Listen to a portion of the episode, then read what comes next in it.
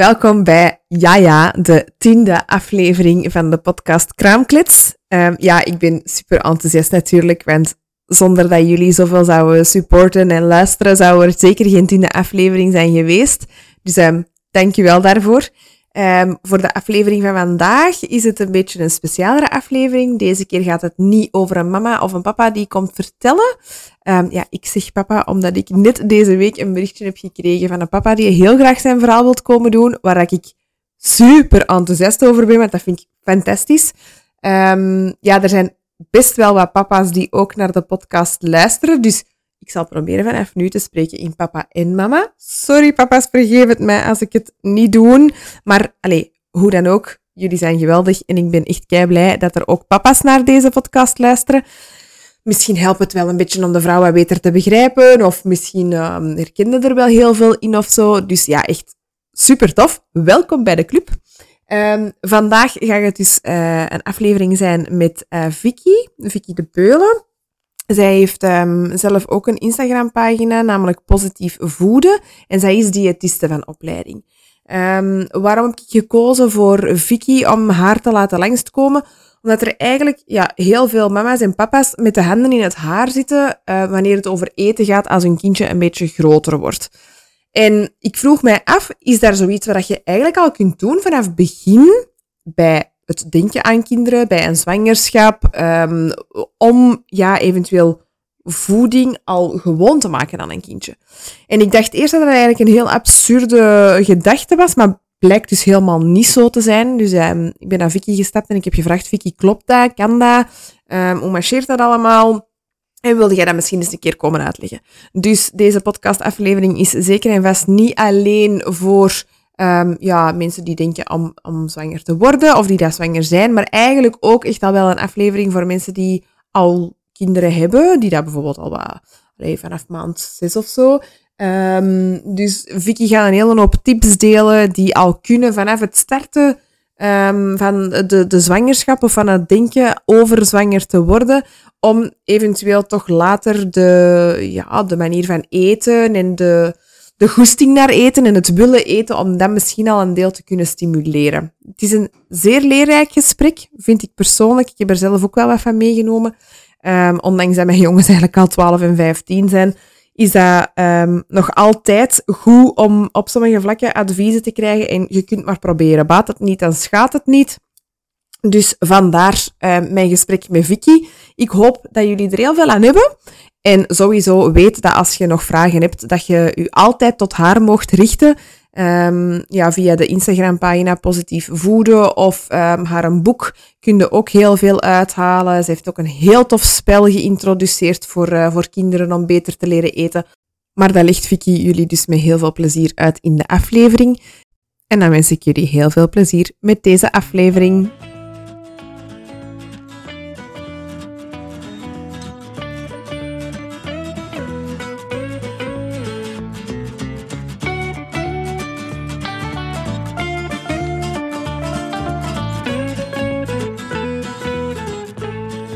Vandaag is het een iets specialere aflevering. We hebben vandaag een uh, special guest bij ons, namelijk Vicky de Beulen. Hallo Vicky. Hallo Stefanie. We zullen eens eerst beginnen met u voor te stellen. En wie is Vicky? Ja, eerst en vooral dank u wel hè, dat ik hier mag zijn vandaag. Heel plezant. Ik kijk er heel erg naar uit om samen een babbel te hebben. Uh -huh. uh, wie ben ik? Um, ik ben diëtiste. Uh mhm. -huh. Gespecialiseerd eigenlijk in ja, kinderen, moeilijk eetgedrag ook in glutenintolerantie en uh, plantaardig eten, gezond plantaardig eten. Um, als ik een beetje terug ga, ik heb eigenlijk eerst communicatiewetenschappen gedaan. Hè, en, ja. uh, dus ik ben de eerste keer afgestudeerd in Antwerpen. Maar op het moment dat bij mijn twee jongens, ik heb drie kinderen, op het moment dat bij mijn twee jongens glutenintolerantie is vastgesteld, um, ja, wou ik eigenlijk heel veel ervan weten. Ik was sowieso altijd al geïnteresseerd in voeding mm -hmm. Wat voeding doet met het menselijk lichaam. Ja. En dat leek mij toen ja, zo precies een teken dat ik daar meer moest van uh, kennen, weten. Op een ja. wetenschappelijke manier, want daar hou ik dan ook wel van. En dan ben ik eigenlijk als afstandsonderwijsstudent aan de slag gegaan in Gent, bij ja. Odyssee. En dan heb ik uh, ja, die bachelor eigenlijk op vier jaar rondgefietst. In combinatie met toen drie kinderen. En, um, en mijn job.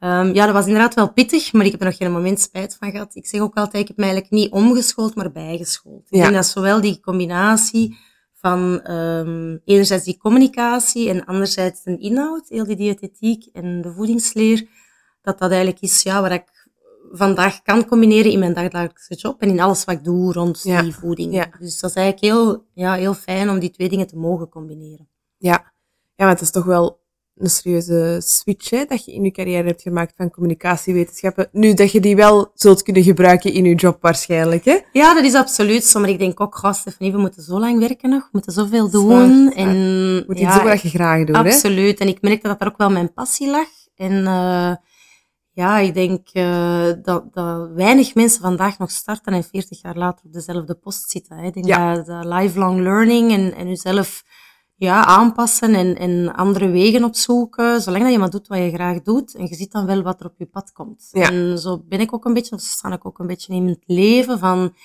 ja, niet absoluut pluk de dag elke dag. Want ik denk zeker ook als je een job hebt, ja, dan vraagt dat wel wat planning en organisatie. En voorbereiding. En voorbereiding. uh, maar langs de andere kant, um, ja, dingen evolueren soms. Hè. Ja. Uh, en ik zou nooit gedacht hebben als ik afstudeerde de eerste keer op mijn, wat is dat dan, 223, dat ik ooit diëtiste zou worden. En zie, voilà, nu, nu ben ik het ook. Hè. Dus, ah, voilà, uh, top. Heel prettig, ja. ja. Ja, ja, inderdaad, super interessant. Hè. Ja, we krijgen natuurlijk heel vaak de vraag van, van mama's of mensen die proberen zwanger te worden of die aan kinderen denken, wat dat voeding eigenlijk allemaal al kan doen. Hè. Mensen die later ook misschien moeilijkere etertjes hebben of die zich al willen voorbereiden om geen moeilijke eter te hebben of wat dat voeding kan doen om zwanger te worden, dat is toch allemaal veel breder dan we eigenlijk allemaal denken, niet? Ja, absoluut. Voeding is heel bepalend. Hè? Allee, ik denk een gezonde levensstijl in het algemeen. Hè? Want natuurlijk als diëtiste heb je je focus op die voeding.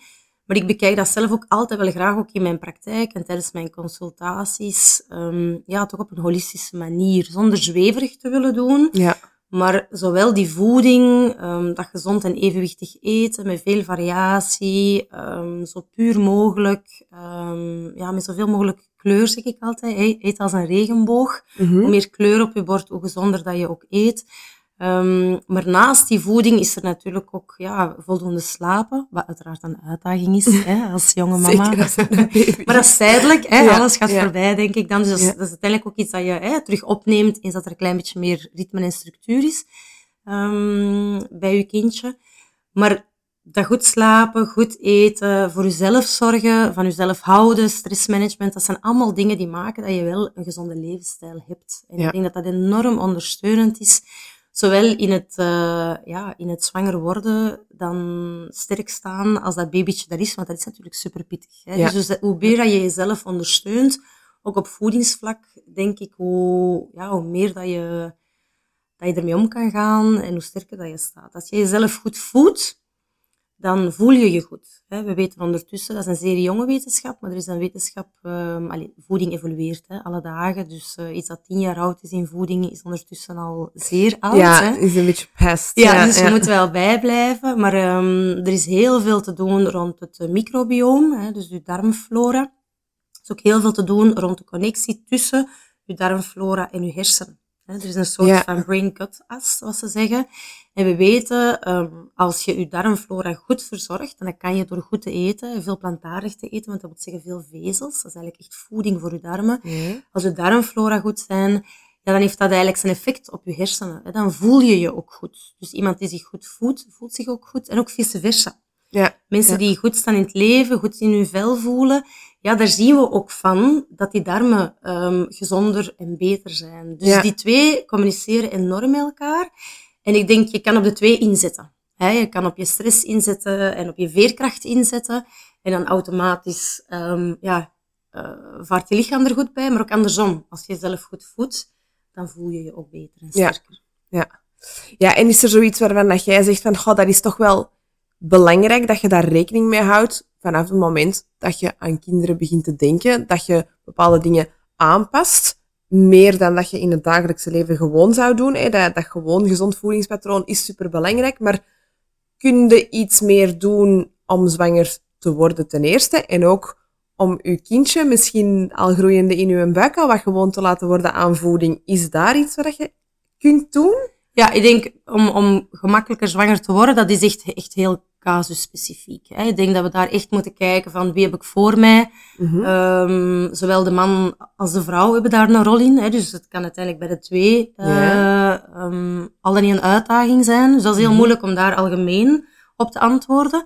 Um, natuurlijk is het wel zo dat als je je gezond voedt en, en voor je lichaam zorg draagt, um, dat dat wel die vruchtbaarheid verhoogt. Hè? Maar het is niet altijd oorzaak en gevolg. Hè? Er zijn veel factoren uiteraard die vruchtbaarheid kunnen um, ja, dwarsbomen of, of helpen of mm tegenwerken. Hè? Dus dat is een moeilijke vraag om daar gewoon één op één op te antwoorden.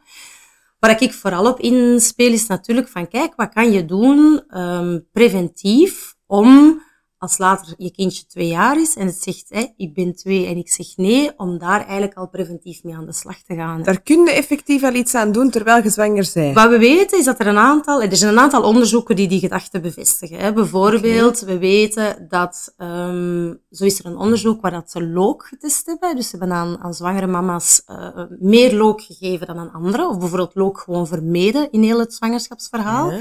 Wat hebben ze dan gezien? Als die gasten 8 à 10 jaar waren, dus dat was eigenlijk de doelgroep van het onderzoek, en ze hebben die aardappelgratijn voorgeschoteld met look, dat dus de kinderen die tijdens de zwangerschap blootgesteld werden aan look, dat die meer en gemakkelijker aten van die schotel dan de kinderen die geen look hebben gehad als foetus. Okay. Dus dat is bijvoorbeeld één onderzoek. En, andere... en die, gedurende die periode hebben ze dan ook geen look gegeven aan die kinderen. Dus ze hebben dan maar pas op de leeftijd van 8, 9 jaar de eerste keer terug voorgeschoteld? Dat weet ik niet in detail. Het onderzoek zegt, kijk, we hebben op dat moment die meting gedaan. We hebben gekeken, we hebben die bewust eigenlijk tijdens de zwangerschap ofwel look vermeden ofwel frequent aangeboden. En dan zijn ze gaan kijken, als die gasten 8 à 10 jaar waren, hoe stonden die tegenover look? Maar gek. Ja, dus dat is, een, dat is nu een heel... Dat is één specifiek voedingsmiddel natuurlijk, maar wel zeer uitgesproken. En men heeft mhm. wel gezien, oké, okay, er is wel toch een of andere verband. Um, dat is natuurlijk een onderzoek dat men gedaan heeft um, nadat het kind er al was. In 2022, dus ja, eigenlijk nog helemaal niet zo lang ah, geleden. nee, inderdaad. Is er ook een onderzoek gebeurd. En wat hebben ze daar gedaan? Ze hebben tabletjes gegeven aan de zwangere mama. Ja. En het ene tablet, uh, of de ene mama's, kregen um, poeder van wortel, dus wortelpoeder. Ja. En de andere mama's die kregen boerenkoolpoeder. En wat hebben ze gezien? Ze hebben foto's gaan nemen, 4D-echo's, en ze hebben gezien dat de kindjes die de wortelpoeder kregen, ja, die werden omschreven als blije gezichtjes, vrolijke gezichtjes. En de kinderen in de buik die die bewuste boerenkoolpoeder kregen, dat was eerder bedrukt of ongelukkig of triestige gezichtjes. Dus je ziet inderdaad die gela gelaatsuitdrukking ja. ook bij die, hè, bij die um, prenatale echo's. En dus men vermoedt daar ja, dat er toch zoiets is als een voorkeur voor zoet en een afkeer ah, voor bitter en voor zout. Hè. En als we nu zeggen van hoe kunnen we preventief te werk gaan, dan zegt dat onderzoek, oké, we merken blijkbaar wel die aangeboren voorkeur voor zoet. Hè, dus dat is ook ja. de reden waarom dan een koek veel gemakkelijker gaat dan groentjes. Hè. Als we dat beginnen aanbieden, die koek moeten niet heel lang over nadenken. En dat lukt meestal meteen. Terwijl die groente, dat vraagt heel veel aanbieding, heel veel herhaling. En dat blijkt dus vanuit die aangeboren voorkeur of afkeur te zijn. Maar wat denken we nu van, oké, als we dat nu frequent genoeg aanbieden tijdens de zwangerschap, die moeilijkere groenten tussen haken, die bittere groenten, zou dan inderdaad een soort van gewenning kunnen optreden. Hè? En ik denk ook, ja, we zijn daar nog niet uit, dat is allemaal nog in evolutie, we zijn allemaal nog aan het onderzoeken. Het is ook heel leuk wat er op dat vlak allemaal gebeurt en onderzocht wordt. Maar eigenlijk als mama, denk ik, of zou ik de raad geven van vroeger zei ze, eet maar voor twee. Dat gaan we niet doen. Je hoeft niet voor twee te eten. Je kan wel twee keer zo gezond eten en vooral letten op wat je eet. Dat je jezelf dus goed voedt tijdens die zwangerschap. Want onrechtstreeks eet je kindje natuurlijk mee. Maar naar smaken toe kan je ook veel doen. En vandaar dat ik ah, ja, zeg, eet twee keer zo gevarieerd. Want hoe meer dat je kindje aangeboden krijgt tijdens die zwangerschap, op dat moment kan je kindje niet weigeren, komt het gewoon binnen via de navelstreng. Ja, ja, Men weet ook dat die smaakontwikkeling ja, de ene zegt twaalf weken, de ander zegt zeven maanden. Maar in elk geval, ja, is smaakontwikkeling gebeurt in een buik. Oh, oké. Dus we kunnen er eigenlijk van profiteren om al zoveel mogelijk smaak te geven aan je ongeboren kindje, omdat het zoveel mogelijk zou leren en zou blootgesteld worden. Dus wat in de buik komt, is veilig. Je kind leert wat veilig voedsel is. En we weten dus uit een aantal onderzoeken dat dat wel zijn effect heeft later, op latere leeftijd. Maar dat is wel gek, dat is gek helemaal Ja. Ah, dat is interessant. Dus eigenlijk, wat kan je doen als mama? Zo gezond en zo gevarieerd mogelijk eten. Natuurlijk ook niet evident, hè? want als je heel de dag um, moet overgeven, dan neem je nog hè, de dingen die je natuurlijk prettig vindt, die wel binnen blijven. Dus ik wil vooral de druk niet opvoeren. Hè. Als dat niet lukt, is dat ook zo. Je moet gewoon kijken wat haalbaar is. Maar ben je voorbij die eerste trimester en lukt het wat beter, wat bij de meeste mama's wel het geval is, probeer dan zoveel mogelijk in te zetten op die variatie. Ah ja, oké. Maar dat is wel, ja, dat is, dat is, eigenlijk wel heel interessant. Ja, daar had ik nog nooit niet bij stilgestaan dat dat dan al effect zou kunnen hebben. Ja, want ja, is dan bijvoorbeeld ook de keuze voor fles- of borstvoeding, is die dan ook heel belangrijk? Ik ben vooral iemand die mama's niet wilt verplichten om borstvoeding te geven. Ik weet dat dat dikwijls zo'n hele borstvoedingsmafia rondom is, maar ik denk altijd, you do you, volgt wat dat goed voelt voor u. Maar ik neem aan, ja, borstvoeding, ja, dan proeft het kindje misschien wel wat dat de mama heeft gegeten, maar bij een flesvoeding natuurlijk niet. Hoe, hoe kun je daarin misschien al ondersteunend werken naar die voeding toe. Ja, klopt helemaal wat je zegt, Stefanie. Ik ben er ook helemaal mee akkoord. Hè. Er is zelfs een website 101 redenen om borstvoeding te geven. Dus als je dat leest, dan denk je van, ja, ik ben alleen maar een slechte mama als ik dat niet doe. Hè. Dus laat ons daar vooral van uitgaan dat dat niet nee, zo niet, is. Hè. Niet, alsjeblieft. En er is maar één iemand, denk ik ook, die dat echt mag finaal beslissen. En dat is de mama. Hè. Die moet kijken van hoe voel ik me daarbij? Wil ik dat? Er zijn ook bepaalde mama's die niet kunnen. Hè? Dus nee. uh, ook daar moeten we absoluut uh, mee rekening houden. Ja. Um, maar dan nog, het is niet omdat je tussen haken gemaakt bent om borstvoeding te geven, dat je het moet doen. Hè? Dus nee. ik denk dat dat echt een enorme persoonlijke keuze is. Net zoals dat je later zegt van, start ik met vaste voeding in de vorm van hapjes, hè? in de vorm van de Rapley-methode met stukjes, of doe ik papjes. Ook dat is een zeer persoonlijke keuze. Voor alle twee valt iets te zeggen. Mm -hmm. En dat is dus ook het geval met die borstvoeding en die flesvoeding. Um, ik probeer altijd in alles het, um, het voordeel te halen. Ik denk dat niks negatief is en niks 100% positief is. Ja. Als we kijken naar preventie moeilijk eetgedrag, dan heeft borstvoeding het voordeel natuurlijk dat borstvoeding altijd anders smaakt. De smaak ja. van de borstvoeding wordt ook bepaald door wat de mama eet. Dus als je zegt van, als je die variatie van tijdens de zwangerschap doortrekt, als het kindje daar is, ja, dan bied je eigenlijk ook die variatie aan via die borstvoeding. Um, dat is denk ik het belangrijkste dan richting preventie moeilijk eetgedrag. Dat je kindje gewoon wordt, ook op dat moment, aan een smakenpalet. En dat het niet altijd hetzelfde is. Ja. Langs de andere kant, ja, wat is het grote voordeel uit die flesvoeding? Dat is eigenlijk het inzicht dat je zegt van ja, zelfs als dat zes maanden dezelfde flesvoeding is, je kindje maalt daar niet om. He, dus ouders die zichzelf gaan uitsloven om elke dag andere verse patatjes te geven en daar elke dag maar één of twee lepels in te krijgen in het begin, wat by the way heel normaal is, hè, want dat zijn proefhapjes, dat moet opgebouwd worden. Dat is zo anders dan die flesvoeding die ze gekend hebben. Dat is een andere consistentie, een andere smaak, een andere geur, kleur. Een fysieke manier van eten Alles ook, is anders. Dus dat vraagt gewoon gewenning van je kindje. Um, je hoeft jezelf dus niet uit te sloven, zeg ik ook heel vaak tegen mama's. Geef gewoon een week hetzelfde proefhapje. Hè. Maak ene keer die ah, wortelpatatjes. Je kind heeft zes maanden dezelfde smaak gehad en was daar ook niet verdrietig om. Hè? Nee, dus nee, natuurlijk nee. ga je van startvoeding naar nummertje 2 en 3 enzovoort. Dus je evolueert natuurlijk wel in die flesvoeding. En soms gaan ouders ook wel eens switchen, hè, om welke reden dan ook, van de ene aangepaste flesvoeding naar de andere. Maar eigenlijk in C is dat dezelfde smaak. Hè, ja. Voor gedurende sowieso een lange periode. Dus dat is een beetje het voordeel, denk ik, of de, de les tussen haakjes dan, die je kan trekken van die flesvoeding. Van sloof jezelf niet uit als je straks opstart met die vaste voeding. Maak het jezelf gemakkelijker. Maak een grotere portie, vries die in, in ijsblokjes. Ja. ja. En geef die proefhapjes gewoon een week hetzelfde. En begin ja. dan met iets nieuws. En hebben, hebben ze er dan voldoende aan, aan die proefhapjes? Of is het dan aangewezen om zo eerder toch nog wel bij te voeden? Want dat is ook wel een vraag dat ik heel vaak krijg. Ja, er zijn er maar twee hapjes binnengegaan. Is dat wel voldoende? Komt mijn kind daar mee toe? Gaat dat niet te weinig zijn? Ja, dat is een hele goede vraag. En dat is ook een heel grote bezorgdheid hè, van heel veel ouders. Ik denk dat het heel belangrijk is om te zeggen tegen ouders van kijk, dat eerste jaar is de melkvoeding de basis. Het jaar, ja. Het eerste okay. jaar, hè, van 0 tot 12 maanden. en al wat daarbij komt, is aanvullend. Vanaf het eerste jaar, en natuurlijk is dat geen hardcut op dag 366, nee, hè, maar vanaf nee. dat tweede jaar is het eigenlijk de vaste voeding die overneemt. en de melkvoeding die aanvullend is. En ah, als je dat inzicht meeneemt, ik heb ook in mijn boek, ik lust dat niet, daar een mooi schema van om te laten zien van kijk, dat is een beetje communicerende vaten. En we gaan uiteindelijk richting dat einde eerste levensjaar naar meer vaste voeding, qua nutritie, qua portiegrootte, mm qua energie voor een kindje. En vanaf dat tweede jaar wordt eigenlijk ja, die melkvoeding altijd minder en minder en meer aanvullend en wordt die vaste voeding meer en meer. Ah ja, ja, oké. Ja. oké. Ja, want allee, ik denk, er zijn toch altijd heel veel vragen van mama's rond die voeding. En eigenlijk hetgeen wat ik bij u een beetje hoor is, laat het los. Absoluut, laat het los. ja, volg je kind, luister naar je kind. Ga vooral kijken naar die, um, naar die proefhapjes als een ontdekkingstocht. Ja. ja dus um, elk hapje dat erin gaat, is een hapje verder richting die vaste voeding.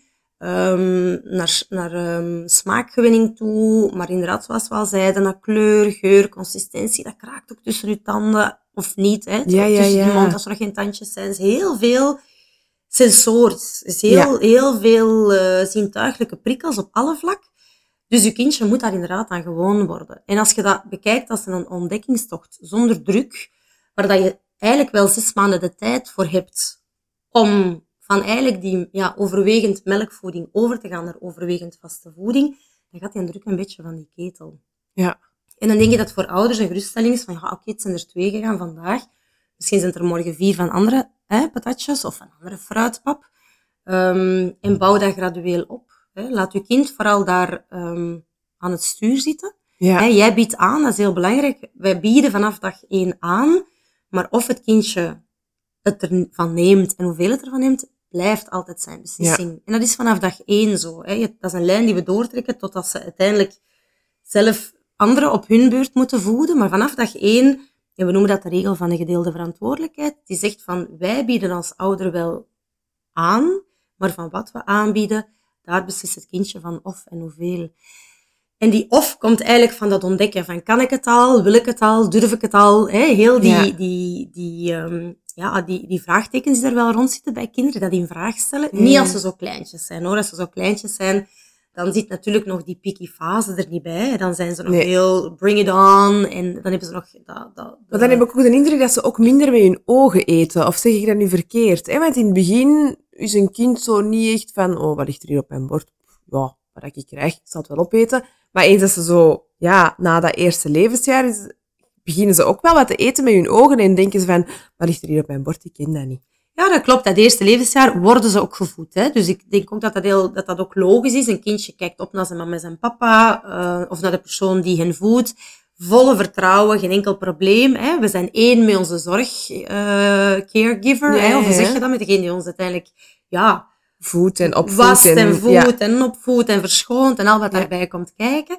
Vanaf dat tweede levensjaar ja, staat je kindje eigenlijk ook meer als individu in de wereld. En ja. dan wordt het wel wat spannender en dan ga je ook wel een beetje die wereld in vraag stellen. En dus ook aan tafel van, tja, wat is dat eigenlijk? En, en wat ligt er inderdaad, zoals jij zegt, op mijn bord? En dan komt inderdaad rond die 18 maanden, is dat pas op twee jaar, komt een beetje die vraag van, tja, kan ik dat hier wel vertrouwen? Want tegen dan voedt het kind zichzelf. Hè? Vanaf ja. één jaar kan een kind eigenlijk zelf leren eten met een lepeltje. Ook daar, dat is niet op dag. Nee, nee, nee. Ze zeggen dat dat moet. Hè. Dat is allemaal gemiddelde. Het ene kind is sneller dan het andere kind. Dus ook daar hè, geen stress, geen druk uh, nee. uitoefenen. Laat je kindje dat ook weer uh, ontdekken en spelenderwijs leren. Dus het is oké okay ehm, dat de patatjes in de lucht vliegen en dat er misschien maar één lepel effectief in de mond okay. gaat. Ja, oefening baart kunst, hè. dat is met alles zo. En, en zet een groot uh, plastic tafellaken onder die stoel en laat je kind maar gewoon spelenderwijs ontdekken. Ik denk dat het ook heel belangrijk is, dat tactiele, dat, dat voelen met je handjes, uh, net zoals ze doen met speelgoed, hè, dat ontdekken van wat is dat eigenlijk, dat dat een mondje brengen, maar daarom niet per se opeten, maar terug uitspugen. Um, dat zijn allemaal dingen die erbij horen. Hè. Ja. Dus ik denk dat het heel belangrijk is om aan ouders ook mee te geven van kijk, focus niet te veel op wat gaat er nu precies binnen? Hè? Wat eet ons kind functioneel? Hoeveel energie, kilocalorieën, nutriënten? Maar vooral van, ja, is dat hier een fijn eetklimaat? Is dat hier ontspannen? Ben ik ontspannen? Want als je zelf ontspannen bent, dan geef je dat ook aan je kindje door. Als je zelf heel gestresseerd bent om bijvoorbeeld die stukjesmethode, die Rapley-methode toe te passen, dan zeg ik ook aan de ouders, ja, doe dat dan niet. Hè, want je kindje voelt ook wel dat jij gespannen bent. Als je bang bent dat je kindje zich zou verslikken, um, ja, en je hebt daar heel veel stress rond, is dat geen goed idee om dat op die manier aan te bieden. Hè? Dus um, wat de wetenschap ook zegt, of wat je ook allemaal krijgt van goed advies, volg vooral ook je eigen ja, ouderhart, waar jij je goed bij voelt. Want als jij ontspannen aan tafel zit, ja, dan merkt je kindje dat ook. Hè? Die spiegelneuronen, er valt heel veel voor te zeggen. Um, en dan moet je vooral doen waar dat jij het beste bij voelt. En dat dat heel belangrijk is. Hè? Want iedereen gaat jou raad geven. Ook op voedingsvlak. Ja, hè? ja, gaat ja maar doe maar dat en doe maar dat. Dat advies krijg je rond je oren, rond je oren Ja, dat is ook, ik geef nu ook weer een advies. Hè? Natuurlijk, ik geef ook weer een advies. Ja, dus ja, tuurlijk. Maar ik denk dat je het maar daarin... mag zien. Ja, dat je het grotere plaatje altijd mag zien van ook je eigen eetvaardigheden. Dat is misschien ook iets dat je kan doen als je zwanger bent. Opnieuw, niet alleen die voeding, alleen dat gezond en gevarieerd eten, wat we al besproken hebben. Maar ook gewoon van, ja, hoe sta ik tegenover eten? Vind ik het prettig om te eten? Um, doe ik bijvoorbeeld iets aan food preppen? Dat is iets goed om dat al wat in te oefenen, bij wijze van spreken. Tegen dat straks dat kindje er is en je zelfs geen douche meer kunt nemen op heel de dag. Hè? Laat staan food preppen. Dus het is altijd goed om dat wat voor te bereiden. Um, als je een partner hebt, zit ik samen met, een, met mijn partner. Eten wij al samen. Hè? Op dat moment is dat uw familietje. Is dat uw gezin. Straks komt daar een kindje bij. Als je nooit samen hebt gegeten, waarom zou je dat ineens doen als dat kind er is? Hè? Dus familiemaaltijden zijn heel belangrijk. Um, ja, waarom dat ik eet? Hè? Eet ik voor de juiste redenen? Um, al die eetvaardigheden die zoveel verder reiken dan puur dat functioneel eten en wat je naar binnen krijgt. Het is heel belangrijk om daar even over na te denken. En te zeggen van oké, waar kan ik eigenlijk nog eventueel aan bijschaven? hè? Um, voel ik mij goed, ook als ik iets slecht heb gegeten? Hè? Want ik zeg nu wel gezond en hè, veel kleur, plantaardig, veel vezels en, en gevarieerd. Um, maar het is helemaal oké om ook iets ongezond te eten. Ja, ja, tuurlijk. En u daar overal ook niet slecht bij te voelen. Want straks gaat uw kind ook nog koek vragen. En dan wilde ook dat dat gewoon daar oké mee is. Hè? Dus uw eigen eetvaardigheden geef je door. Sowieso je kind leert ook door naar jou te kijken. Dus niet door wat jij zegt dat het moet doen, maar wel wat het jou ziet doen. Dat observationeel leren, dat is eigenlijk de grootste leermeester, zal ik zeggen. Dus als je zelf goed in je vel zit, je goed voelt bij eten, aan tafel zit, rustig eet, um, bewust eet, dan mhm. leert je kindje al die dingen ook van jou. Dus uh, model staan, ook op het vlak van voeding, is eigenlijk heel belangrijk. Ja. En opnieuw, hè, je bent daar niet de perfecte ouder, dus ook zeker daar niet meer druk voelen als dat je misschien al voelt. Um, en durven loslaten, maar wel beseffen dat je daar een voorbeeldfunctie hebt. Dus als je zegt van, ja. ik kan nog wel aan een aantal dingen werken voor mezelf, profiteer daarvan als dat kindje er nog niet is. Want straks is het daar en gaat het vooral naar jou kijken, want jij bent het grote voorbeeld. Ja, ja. ja dat is eigenlijk al. Want ja, eigenlijk als je kijkt, wij komen uit een generatie die het ons qua eten niet zo, ja, hoe moet je dat nu zeggen, zonder verwijtend te zijn naar de generatie voor ons, maar daar was het, je blijft aan tafel zitten, je eet je bord leeg, al duurt het vier uur, eet je bord niet op, dan krijg je de volgende maaltijd terug hetzelfde bord aan tafel. En dat hoorde soms nog wel dat dat er toch nog altijd een beetje in zit.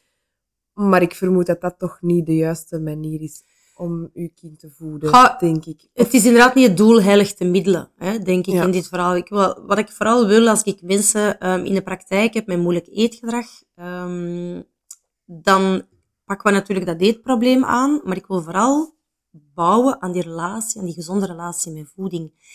En ik denk, um, en ja, de wetenschap onderstreept dat ook, door te dwingen, werkt dat averechts. Dus dwingen, forceren, Um, ook wat jij zegt, dat bord leeg eten, dan gaan wij eigenlijk als ouder de hoeveelheid bepalen. Hè? Ja. Wij gaan eigenlijk zeggen hoeveel het kind moet eten. En heel vaak hebben we dan ook nog zelf opgeschept. Hè? Ja. Dat is ook zo. Dus, ja. En er is eigenlijk maar één iemand die kan bepalen hoeveel honger dat hem heeft en wanneer dat hem verzadigd is. En dat is uw eigen persoon, de persoon zelf. Dus dat geldt voor jou, maar dat geldt ook voor jouw kind. En zoals ik gezegd heb, een kind gaat heel veel leren door naar jou te kijken, maar er is één ding dat het niet moet leren, en dat is wel die zelfregulering op het vlak van voeding. Hè? Ja. Um, een kind weet vanaf dag één, als het geboren wordt, wanneer het honger heeft, hoeveel het honger heeft en wanneer het voldoende heeft. Hè? Dus kijk voor je, naar je kind om die signalen van honger en verzadiging te leren kennen. Want dat is natuurlijk moeilijk, hè? Ja. Ehm, ja, huilt je kindje omdat het koud heeft, omdat het moe is, omdat het overprikkeld is, omdat het honger heeft. Er zijn heel veel redenen. En je moet inderdaad als ouder daar ook jezelf de tijd gunnen om je kindje te leren lezen. Ja, ja, ja. En het is niet altijd omdat het huilt dat het honger heeft. Hè? Dus uh, het is echt een kwestie van ja, ik geef mijn kindje eten omdat het daarachter vraagt, maar ik stop ook als het aangeeft dat het genoeg heeft. En niet omdat ik denk het flesje moet leeg, of omdat ik denk van oei, het is al twee uur geleden of drie uur geleden dat mijn kind nog gegeten heeft. Hè? Want in het begin natuurlijk ben je precies non-stop aan het eten geven. Ja, ja, ja, inderdaad. En als je merkt van, goh, je bent inderdaad nog zoekende in het begin en je geeft voeding en je denkt van nee, dit is het precies niet, ja, dan, dan was dat ook niet de oplossing. Dan is het misschien iets anders. Hè? Dus ga, ga op zoek Um, maar probeer zeker te luisteren en te kijken naar die signalen van honger en verzadiging. Want er is maar één persoon die dat weet, en dat is eigenlijk je kindje zelf. En dat respecteren van die zelfregulering vind ik heel belangrijk bij ouders. Dat ze, als een kindje zegt, ik heb genoeg, dat ze er ook op vertrouwen dat dat kind genoeg heeft. Hè? Ja. Um, dus dat bord leeg eten, dat is inderdaad iets dat we vaak horen bij de vorige generatie, wat gelijk staat aan ja, respect voor degene die gekookt heeft, of uh, dankbaarheid, of, maar ja. dat gaat volledig voorbij aan die zelfregulering. Ja. Dus dat is, iets heel, dat is iets heel goed om mee te nemen, denk ik, dat je daar wel gewoon echt je kind in volgt en je kind op vertrouwt. En dat is, dat is die hoeveelheid. Als we spraken over de regel van de gedeelde verantwoordelijkheid, er zijn twee verantwoordelijkheden bij je kindje. Of het van iets eet, dat past vooral in die fase van ja, die moeilijke eetfase, hè, rond 18 maanden, 2 jaar, van oei, of doe ik het, of doe ik het niet? Hè? Vertrouw ik dit wel? Dus daar niet in forceren, ook daar niet in dwingen. Je moet niet proeven, je mag proeven. Het zijn allemaal magjes. Het zijn geen moetjes. Je kind zal wel aangeven als het er klaar voor is en als het het aandurft. En de hoeveelheid komt eigenlijk volledig neer op die zelfregulering. Van hoeveel heeft mijn lichaam op dit moment nodig? En soms kan dat heel veel zijn. En soms kan dat heel weinig zijn of niks zijn. Dus dat is ook helemaal niet dat is ook geen, je kunt er geen lijn in trekken. Zeker niet bij kinderen. Ja, ja, ja. dat kan veel zijn, weinig zijn. Er kunnen tandjes komen, waardoor dat misschien wat minder is. Ze zijn misschien ziek geweest en moeten daarna bijtanken. Maar soms is er gewoon geen enkel reden. En is gewoon die zelfregulering die er perfect, die perfect marcheert bij elk kind vanaf dag één, waar dat jij als ouder op vertrouwt en waardoor je gaat zien dat je kindje gewoon perfect zijn eigen lijn volgt. Ja. Zijn eigen groeicurve. In lengte en of in gewicht het is eigenlijk pas wanneer dat er daar problemen zijn, dat je toch een beetje een alarmbel moet gaan trekken om een voedingsdeskundige zoals u, een diëtiste, in te schakelen om te zien waar kunnen we bijschaven, hoe kunnen we dat oplossen. Allee, dan, pas dan daar... Ja, dat klopt. Als je inderdaad merkt van, oei, er is een afwijking van die curve, hè, en dat kan, ik, ik beschouw ook lengte en gewicht als twee aparte curven, hè, want ja, ik zou zeggen, lange, smalle mensen, dat bestaat, hè. Dus ja, ik heb er heel, heel rondlopen. soms is het niet altijd van, hè, want ze zegt soms wat te, te, te, te lang voor zijn gewicht, of te, te mager voor zijn gewicht, moet het misschien zo zeggen, maar ja, dat kan allebei. Hè. Ik denk dat dat twee losse dingen van elkaar zijn. Je volgt je lengtecurve, je volgt je gewichtscurve. Als we daar zien dat er echt ja, twee percentielen naar beneden gegaan wordt of naar boven, dat er ineens inderdaad een afwijking is, dan moet je even je vergrootglas nemen en kijken, oké, wat is hier aan de hand? Ja, is er extern misschien iets gebeurd, waardoor dat die... Dat klopt, dat kan heel veel zijn, kan heel veel factoren zijn, maar wat ik ook wel merk, is als er een, een bij wijze van spreken een rode vlag wordt uitgehangen bij een controle, um, bij uh, kind en gezin of bij de arts die zegt van oei, hè, let toch maar op, want we zitten een beetje van boven op die percentielen. Hè. Um, dan gaan ouders bijvoorbeeld ja, letten op de hoeveelheid en minder geven of niet meer bijgeven, terwijl het kind dat wel aangeeft dat het het nodig heeft op dat moment. Het kindje maakt zich zorgen over het eten en gaat zich eigenlijk overeten het moment dat die controle wegvalt. Of andersom, als je kindje ja, een fragiel gewicht heeft en men zegt van oei oei, toch een beetje aansterken, toch oppassen voor ondergewicht en dan hangt daar ergens een rode vlag uit, ja, dan gaan ouders ook soms panikeren en dan gaan ze proberen ja, de moment dat ze maar kunnen bij te voeden of toch proberen nog een extra schepje erbij te doen. En ook daar wordt je kind eigenlijk, ja, krijgt het niet meer die controle ja. en wordt het eigenlijk gecontroleerd over die hoeveelheid. En bepaalt iemand anders. iemand anders. Dus er wordt eigenlijk bijgevoed, aangevuld. En het kindje krijgt een beetje van, oh, ik zit, ik zit vol, ik kan niet meer. Dus wat gaat dat kindje doen als reactie? Ondereten. Ah, ja. dus eigenlijk, hetgeen dat we willen, is dat bij wijze van spreken in de twee gevallen, de twee meer uiterste gevallen zal ik zeggen, dat het kindje naar het veilige midden komt. Maar ja, die P50 is ook maar een gemiddelde. Hè? Iedereen zit op die P50. Nee, nee, nee, ook niet qua intelligentie, ook niet qua sportiviteit, ook niet qua muzikaal talent. Hè? Uw lengte en uw gewicht is even bijzonder, even uniek als al die andere karaktereigenschappen van uw kind. En wat we merken is hoe meer dat ouders um, en met alle beste bedoelingen natuurlijk, naar die veilige middenzone willen komen en dus gaan ingrijpen in die zelfregulering, hoe meer dat die kindjes naar de uiteinden gaan. Ja. dus dat is absoluut wat jij ook vraagt van, mag ik loslaten? Ja, laat dat los. Als er iets is wat je loslaat, dan is het die hoeveelheid. Ja. En dan niet forceren en vertrouwen op je kindje, um, dat hij weet op elk moment wat het nodig heeft. En dan gaat dat zijn eigen, persoonlijke, gezonde gewichtscurve en lengtecurve volgen. Ja. ja, dat kan ik echt heel persoonlijk nemen zelfs. Want ja, mijn oudste die is nu 14, die wordt binnenkort 15. Maar daar heb ik dus altijd van CLB brieven meegekregen. Uw kindje is te mager, je moet het in doog houden. Maar die is altijd heel lang heel smal geweest. Hè. Nu 14 jaar, een meter 80 sinds zijn 13. Dat is groot. Maar die weegt maar 55 kilo. Ja, dat is een lange smalle. Ja. Maar ik moet s'avonds bij het vierde bord zeggen, schatje, zou er niet een beetje wachten? Of de pot is op. Ja, er is geen eten niet meer, we moeten nog iets hebben. Maar hoe dikwijls dat dat wel niet was, van, je moet hem in doorgaan, maar dan denk ik, ja, maar dat dat kind vier borden met groenten, patatjes, pasta, rijst, vlees, heel gevarieerd, heel gezond altijd heeft gegeten. Ja, dan moeten wij als ouder toch ook die een brief in de vuilbak smijten, denk ik dan, en denken, oh, mijn kind eet goed. Oké, ja, hij is aan de smalle kant, maar... Het is dat, hij heeft zijn eigen gewichtscurve gevolgd, hè, vanaf de geboorte. Je kunt dat zelf hè, volgen bij kind en gezin en zelf ook wat bijhouden, of met de kinderarts, of later met de, hè, met de huisdokter. Je kan dat perfect volgen. En, en zoals gezegd, als je kind aangeeft van ik heb nog honger, ja, vertrouw er dan op dat dat effectief zo is. En als je kindje energie heeft, Stefanie. En dat is blij. En dat is niet meer ziek dan een ander kindje. Want natuurlijk in die eerste jaren, ja, dan passeren er serieus wat uh, virusjes. Hè, dus dat is ook iets waar we door moeten. Maar als dat niet meer is dan een ander kind, um, maar dat is blij, dat groeit, dat bloeit, dan heeft dat eigenlijk alles wat hem nodig heeft. Een kindje dat weinig eet, maar ook een kindje dat veel eet. Hè. Dus de beide kunnen. Um, ja, en zelfs een grote eter kan soms momenten hebben dat het minder is. Ik heb ook twee zonen en dan een dochter. Dat is een heel groot verschil. Mijn jongens ook, die zitten nu ja, bijna 18 en 17. Um, ehm, ik zal niet zeggen helemaal volgroeid, maar die zijn toch aan het einde van hun, van hun verhaal, denk ik, qua groei. Ja, dat is gigantisch wat die naar binnen gespeeld hebben met momenten. Hè? Dat is, mijn man is eigenlijk groter en breder.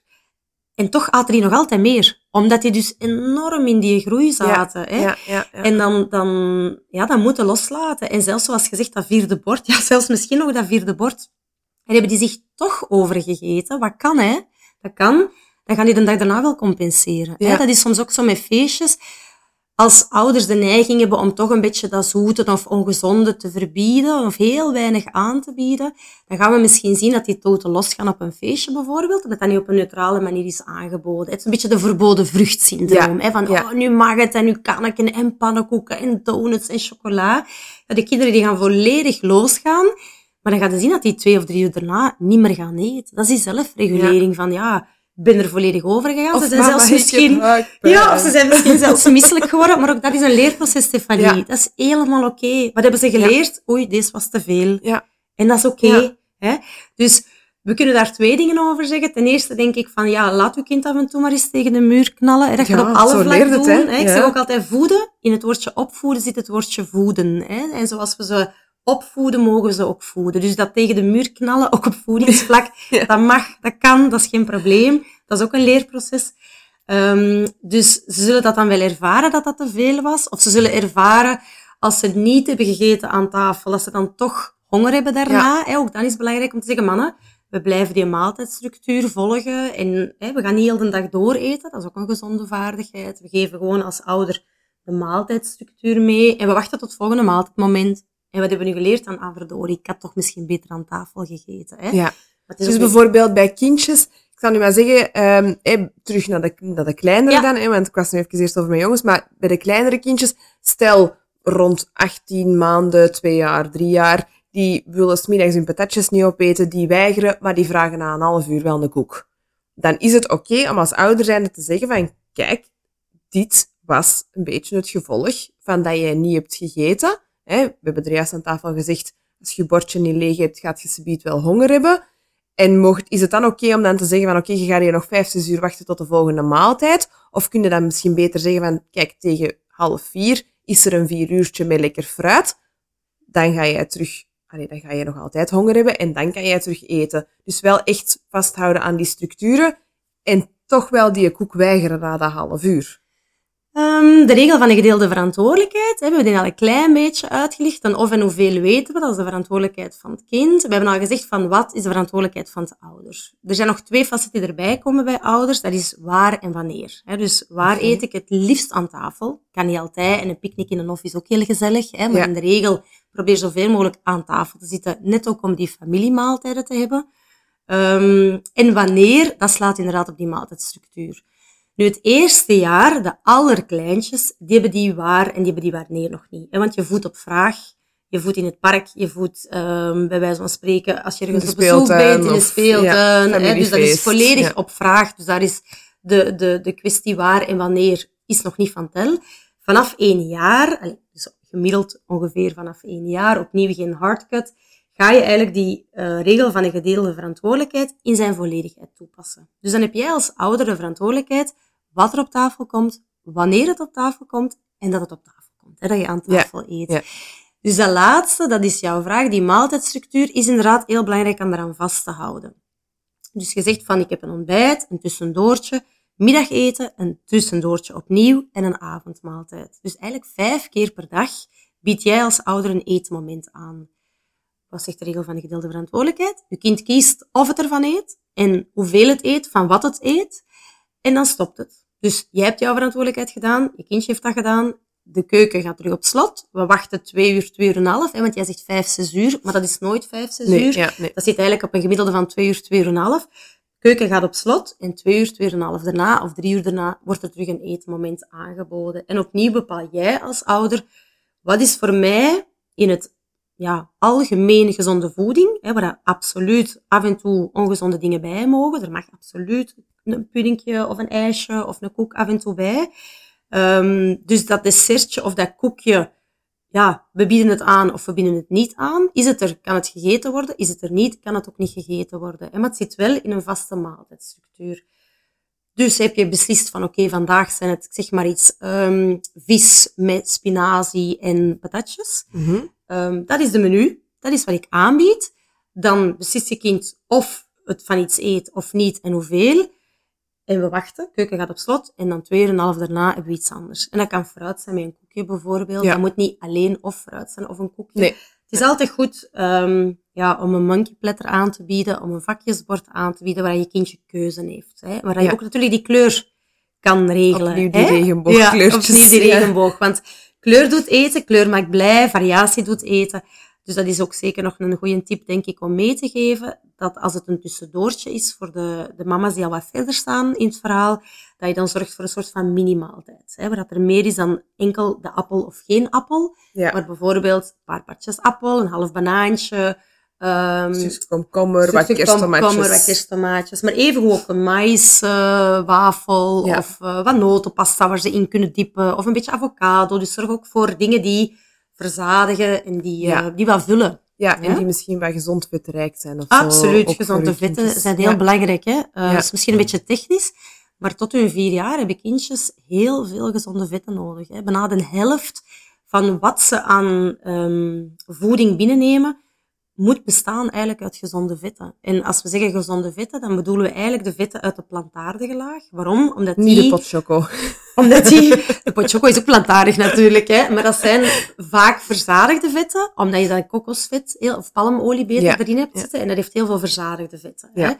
Hè. Um, het is eigenlijk grappig dat je dat nu aanhaalt, Stefanie, want het zijn eigenlijk de twee grote uitzonderingen. Hè? De kokosvet en um, dat zijn de twee plantaardige vetten, maar met heel veel verzadigde vetten. Nu, ook die wetenschap, hè, men is er nog niet helemaal uit. Men zegt ook wel dat de verzadigde vetten van de planten minder schadelijk zijn dan de verzadigde vetten van de dierlijke voeding. En dan heb ik het over de zuivel, de melk ja. of het vlees hè, bijvoorbeeld. Daar zijn het overwegend verzadigde vetten. En die zouden wel veel nefaster zijn dan de verzadigde vetten uit planten eten. Maar je kan gewoon gemakkelijk onthouden, zonder hè, te veel in details te gaan, van alles wat van de plantenlaag komt, daar zitten de goede vetten in. Hè. Dus de noten, de zaden, de pitten, met andere woorden ook de pastas van die noten, zaden en pitten. Hè. Denk aan cashewpasta of uh, aan sesampasta. pindakaas of sesampasta. Ja. Uh, maar denk ook aan de olie, waar je met eten mee kan bereiden. Dat is allemaal een goede keuze. Um, avocado, zoals we bijvoorbeeld zeiden, geprakte avocado. Um, het zijn allemaal hele goede vetten. En ja, daar mag je als ouder bij wijze van spreken wel een beetje in overdrijven, want we zijn wel ongerust hè, over die vetten. Hè. Brengt veel kilocalorieën aan. Maar ja, die kilocalorieën zijn wel nodig omdat je kindje goed zou groeien. En de maag is nog heel klein. Dus suikers zijn ook energie. Hè. Er zijn twee macronutriënten die energie leveren. Dat zijn suikers en vetten. Maar vetten hebben het voordeel dat ze dubbel zoveel kilocalorieën leveren dan suikers. Ja. Dus als het maagje klein is, ja, dan kan je verhouding meer kilocalorieën aanbieden als iets vetrijk is dan als iets suikerrijk is. Ja. Zie je? Ja. Dus dat heeft ook nog zijn voordeel om, um, ja, om de nodige energie aan te brengen. Ja. Wat ook wil zeggen natuurlijk, als je iets vetrijk, vetrijk aanbiedt, dat je kindje sneller verzadigd gaat zijn. Ja. Hè? Ja. Dus, uh... En misschien ook minder eet, maar wel net gezonder en verzadigder. En, ja. Het is altijd een mix. Hè? Ja, ja, ja, dat, uh, inderdaad. Zoals ik zei, niks is, niks is all good, niks is all bad. Ik denk dat het altijd gaat over variatie, over kleur. Maar weet als ouder, als je gaat voor zo weinig mogelijk bewerkte voedingsmiddelen, hè, zo, zo puur mogelijk, met zoveel mogelijk kleur en variatie, en zoveel mogelijk vanuit ja, die, die bovenste laag van de voedingsdriehoek, als je er iets bij haalt, hè, dan zie je ook dat die bovenste laag is die plantaardige laag, maar er zitten absoluut die goede vetten bij, um, dat je overwegend gezond eet, absoluut. Ja, ja, ja. dat blijft ook wel echt extreem belangrijk. Ja, het is dankzij u ook dat ik uh, bij ons jongens nu ook heb geleerd, als die thuis komen van school, allee, een paar jaar geleden, hè, Ja. toen ik heb leren, leren kennen, um, dat het echt en een koek en een stuk fruit is als ze thuiskomen. En dat het oké is dat ze wat meer eten, omdat ze net in die groei zitten. En s'avonds zijn heel vaak, die hebben dan keigoed gegeten aan tafel, maar dan een uur of twee uur later is dat, oh mama, ik heb terug keiveel honger. En dan is dat een yoghurtje of, of nog iets lekkers. Of... Dus ja, ik, ik pas dat nu ook wel toe met een gerust gevoel. Dus dankjewel daarvoor alvast. Alsjeblieft. Nee, nee, dat is zo. Hè. Ouders zeggen vaak een fruitje als ze van school komen, maar de kinderen zijn meestal uitgehongerd als ze van Ja, school komen. ja. Dus ja, net dan is een hele goede tussendoortje heel belangrijk. Ja, en als ze daar in verhouding heel veel van eten, Stefanie, en dan minder avondeten eten, als het uiteindelijk een gezond palet was of een overwegend gezond aanbod, maakt dat niet uit. Nee, Hè.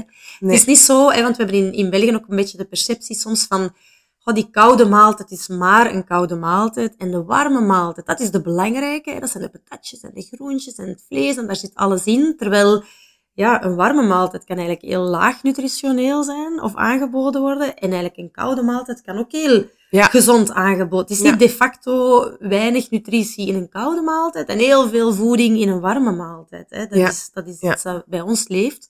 Het kan een, ehm, zelfs een tussendoortje, kan een perfecte mini-maaltijd zijn, hè, waar Ja. er alles in zit wat je lichaam nodig heeft. En dan, ehm, ja, dan heb je eigenlijk maar, tussen haken, maar een tussendoortje aangeboden. Hè. Dus Maar wel met de nodige goede vitamine, met eh, alles erin. alles ja, nodig Met alles is. erin. Dus bekijk ook altijd, ik dat het ook belangrijk is voor ouders, van bekijk niet een maaltijd apart. Hè. Het is nooit één maaltijd die de dag maakt. Het is zelfs niet de vijf maaltijd of de zes maaltijd. Als je bij, inderdaad eh je kinderen pubers, dan is er heel vaak nog een derde tussendoortje s'avonds. Ja. Dat ze gewoon inderdaad dan Ja. even unstoppable zijn en heel veel groei en energie nodig hebben. Maar zelfs die, die een dag bepaalt niet ehm, of je, kind al dan niet groeit. Het gaat over ja, de inname over een lange periode, over weken, over maanden. Hè. Dus ook als Ja. je kind op een bepaald moment veel minder eet of eventjes onder eet of ja, er zijn wat emoties waardoor dat een kindje een, een krop in zijn keel krijgt. Hè. Wij zijn zelf ook zo. Ja. Hè. Als we in een periode zitten van stress of van verdriet of van ja, dingen die we moeten verwerken, ja, dan eten we soms minder of we eten soms meer. Dat is ook Ja. een periode. Maar daarna, als we opnieuw gaan luisteren naar ons lichaam en naar die zelfregulering, dan herstelt dat zich Ja. ook wel. Hè. Dus panikeer die als je kind één dag niet gegeten heeft. Nee. Hè, bijvoorbeeld. Hè. Er is genoeg reserve.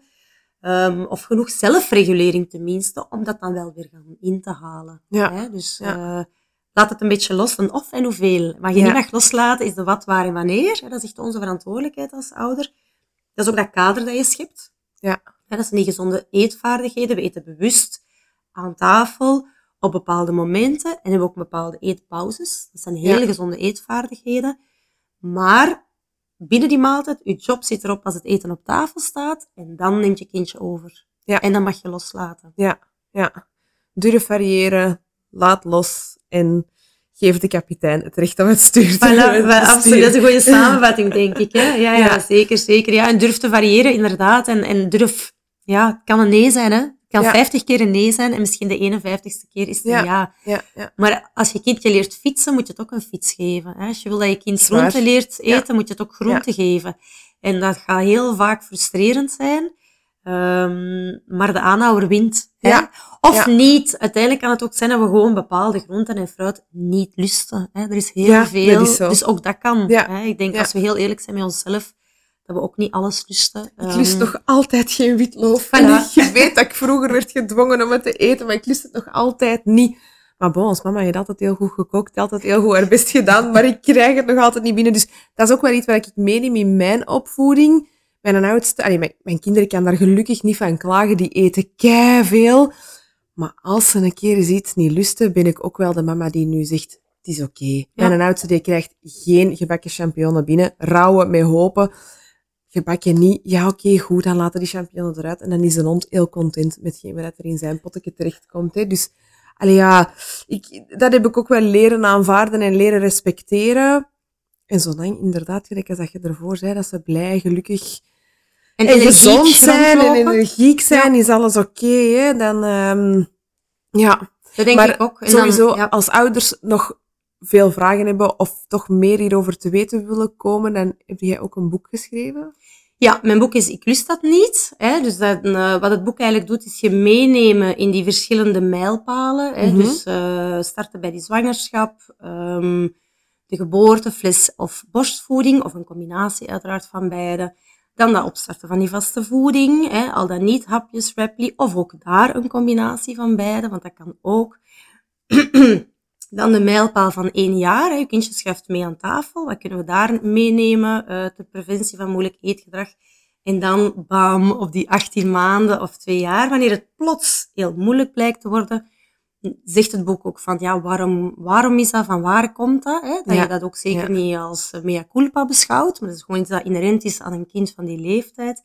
En hoe ga ik daar best mee om? Hè? Dus eigenlijk heel het, het verhaal van preventie en ontwikkeling van moeilijk eet, uh, sorry, preventie en aanpak van moeilijk eetgedrag. Ja. Dus dat kan je zeker doen, dat is het boek. Hè. Um, als de kinderen later wat groter zijn, is er ook de proeftoren. Dat is eigenlijk een educatief spel ja. Om als het wat moeilijker gaat, om eigenlijk op een heel speelse manier te leren proeven in stapjes. Hè, want ook iets wat de vorige generatie zei was vaak, ja, proeven, dat wou zeggen eigenlijk een hapje afnemen, inslikken. En dan moest je ook nog vaak zeggen van, hé, wat vind je ervan? Vind je het lekker of ja, niet? Ja. Terwijl proeven kan in veel tussenstapjes. Hè. Je kan er ook eens aan ruiken, aan voelen, um, eens aan likken. Dus daar gaat de proeftoren heel fel op in, op die verschillende stapjes van proeven maar op een heel speelse manier. Hè. Kinderen leren het best spelenderwijs. En ja, eten en proeven, we hebben het al een paar keer gezegd, is een leerproces. Ja. Dus daar zit dan het spel heel hard op in.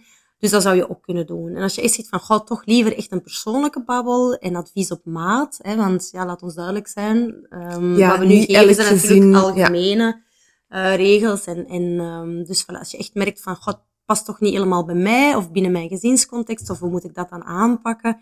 Zeker bij allergieën, intoleranties, hè, kan dat aangewezen zijn.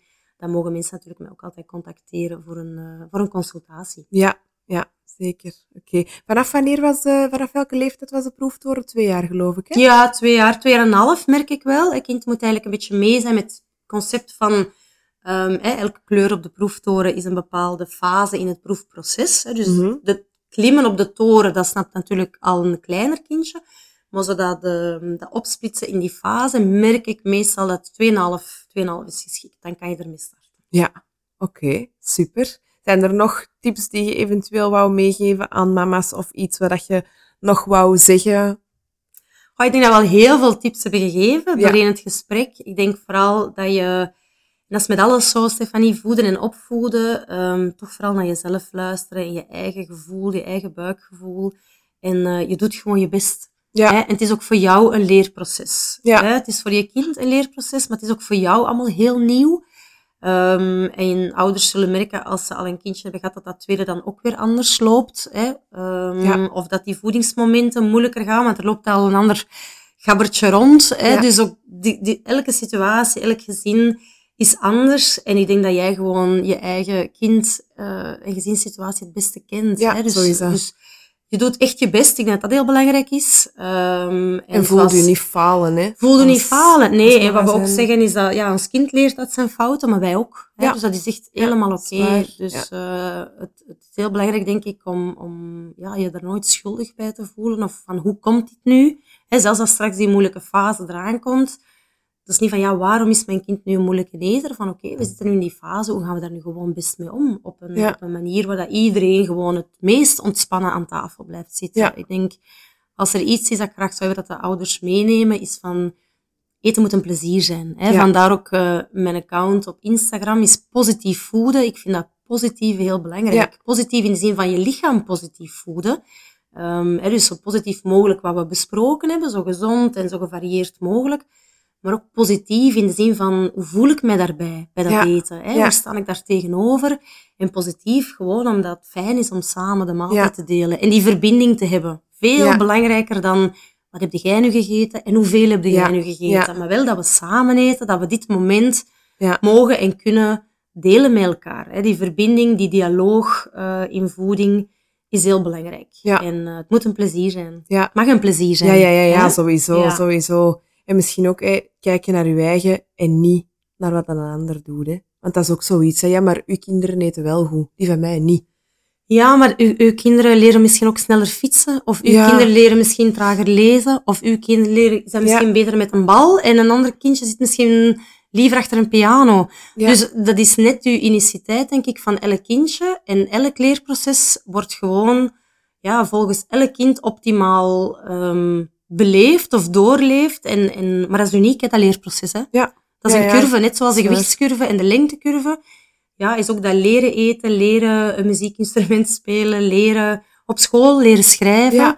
Ja, um, ja we, vergelijken, we vergelijken heel vaak aan tafel. Hè, omdat we ons dan zorgen maken. Dat is heel vaak de, de, de factor waarom dat we ons zorgen maken.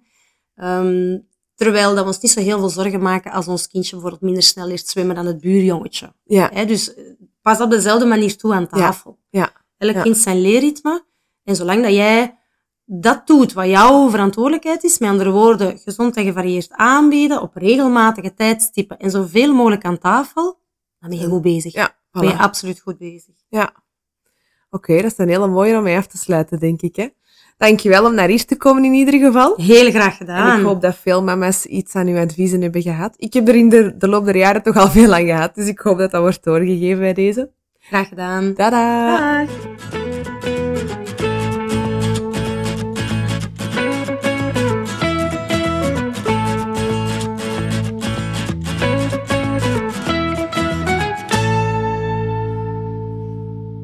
Dat was hem alweer, de tiende aflevering. Yes! Ik hoop dat jullie hem uh, interessant vonden.